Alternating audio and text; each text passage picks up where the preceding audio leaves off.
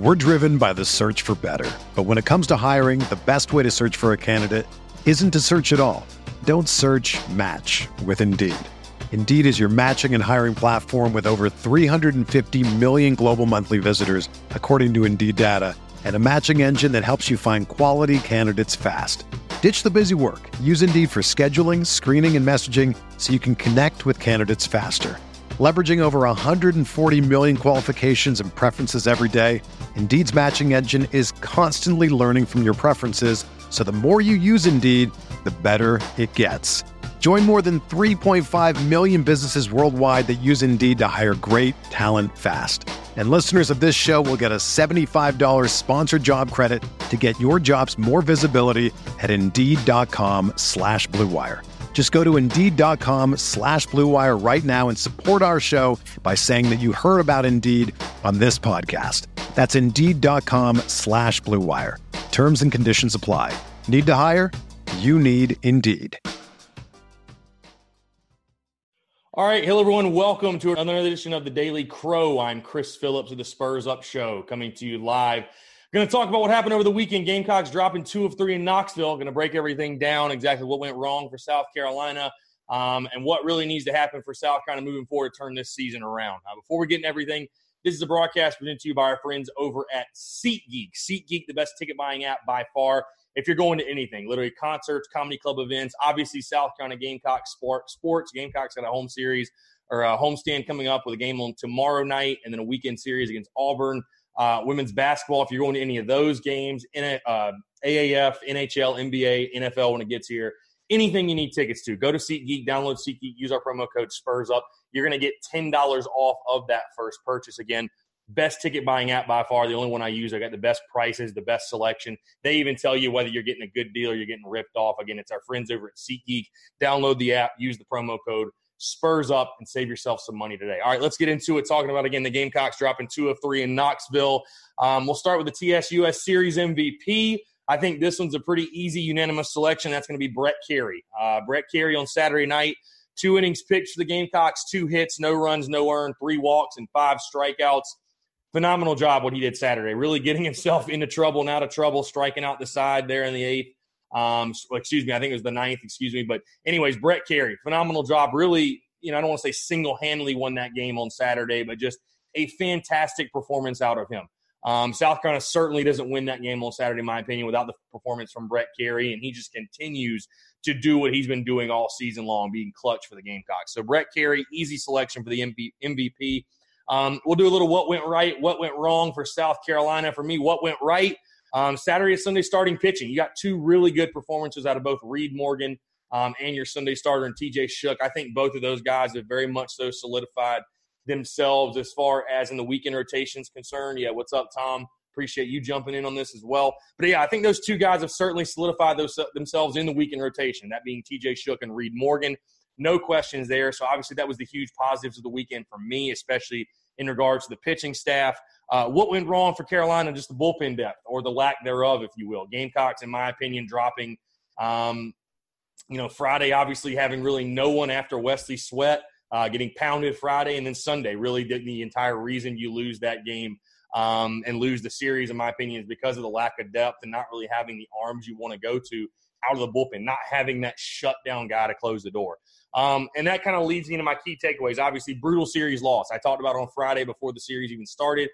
I considered it somewhat of a must win. You know, I thought it was very, very important. Again, Tennessee is a team that I understand is on the rise and on the up and up, and they got a lot of guys that improved from a year ago. And Tennessee's kind of a surprise team, if you will, ranked in the top 25. But this is a team you won nine straight against. This is a team that you hadn't lost a series to, and I don't think many Carolina fans could tell you the last time South Carolina lost a series to Tennessee. Um, this was brutal, brutal loss. No other way to put it.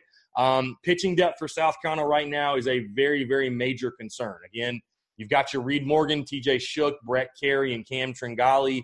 Outside of those four, I would say everything else is an unknown. Uh, Wesley Sweatt, again, I had talked about before. I thought he threw better than his numbers showed on Friday, but again, you know, is he truly your Friday guy? I mean, I don't think he's thrown bad enough necessarily to say there's no chance he could be starting on the weekend, but – you know, you're going to face it's going to be a rocky road if you're depending on a freshman every single Friday night.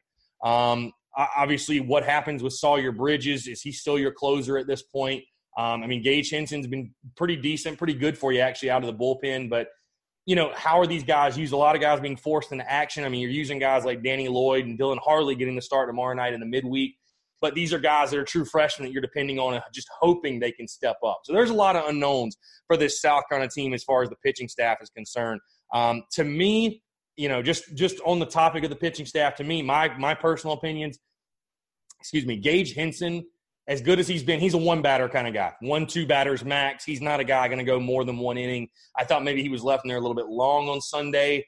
Um, and then Sawyer Bridges, to me, listen, just being brutally honest, Sawyer Bridges, a guy that we all we all had very very high hopes for coming in this season absolutely should not throw another inning against SEC competition, in my opinion, until he can move to the midweek and prove he's got his stuff or whatever figured out. You know, I have from pretty good sources a couple weeks ago telling me that his shoulder is basically hanging on by a thread. So, me, I'm shocked to see him get this many innings. If his health is really that big of a concern, let him sit for a week or two, figure it out, because he hasn't been the same guy. Like, that's not saying anything mean or out of the ordinary. He has not been the same guy. So, to me, in my opinion, listen, I'm not making the decisions. I'm not Skylar Meade. I'm not Mark Kingston, but Brett Kerry needs a bigger role, whether that's move him to the starting rotation or he needs to be the Gamecocks closer because he has been the most shut down of any pitcher in the Gamecocks rotation. I, listen, I don't know if Brett Kerry's a guy if he threw one inning Saturday, if he could go one inning Sunday. Not everybody can go back to back days and stuff like that. That's stuff you got to think about. But Sawyer Bridges, the, the, the body of work we have seen,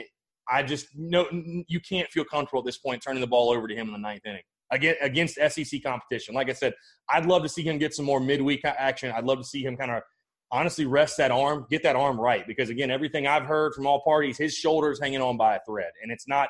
That's not a very comforting feeling knowing that's the guy you're putting out there to get you the save. Because listen, as bad as South Carolina's pitching staff is as far as depth is concerned, I could argue South Carolina has won two series in a row if you just have a dominant closer or somebody that's a stopper at the back end of that bullpen two blown saves in back-to-back weekends, and Gamecocks lose two of three. There's no that that's not a coincidence.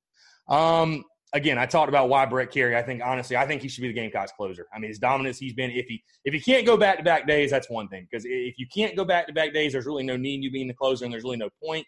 But from everything I've heard, Brett Kerry, I mean, everything we've seen, Brett Kerry has that type of stuff, that demeanor.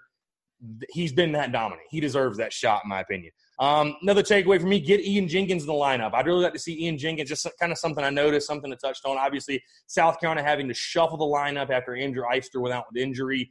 But Ian Jenkins, a guy I've been really, really impressed with. He's swinging the bat really well. I really like his approach at the plate. It seems like he's gotten more and more comfortable with every single appearance he's gotten the plate. Would love to see him get some more ABs.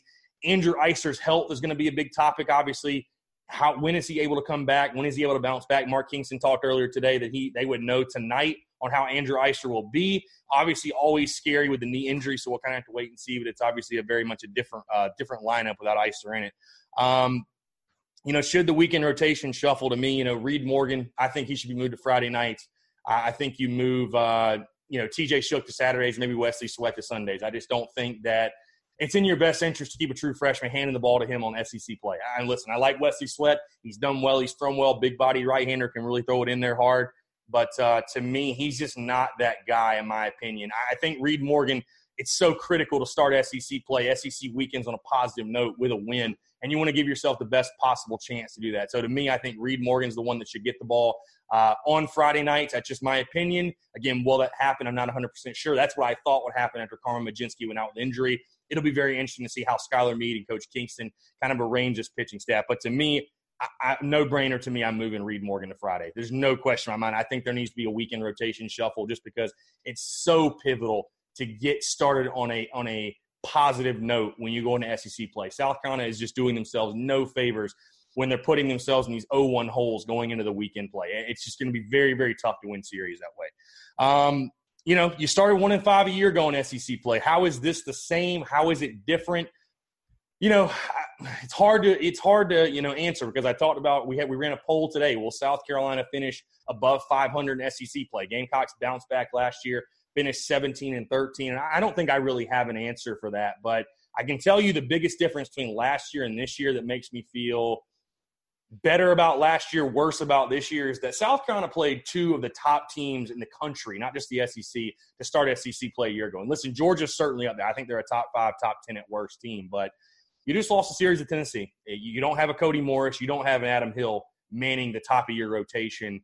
Um, it, you know, it's going to be very interesting, just kind of how they figure out these pitching questions, these pitching concerns. Because to me, that is the biggest issue, in my opinion, with this team right now. I, I, understand the hitting has things to figure out with the strikeouts and being more productive, but South Gun has got to find a way to find its guys that fit in the roles to be a stopper at the back end of the bullpen. Guys they know they can hand the baseball to on the weekend that are going to give them quality, good innings. Because in SEC play and big time baseball, you got to win with your pitching. You've got to win with your pitching. Your hitters aren't always going to be there. They're facing top quality arms. You're talking about MLB caliber, some of these guys' arms.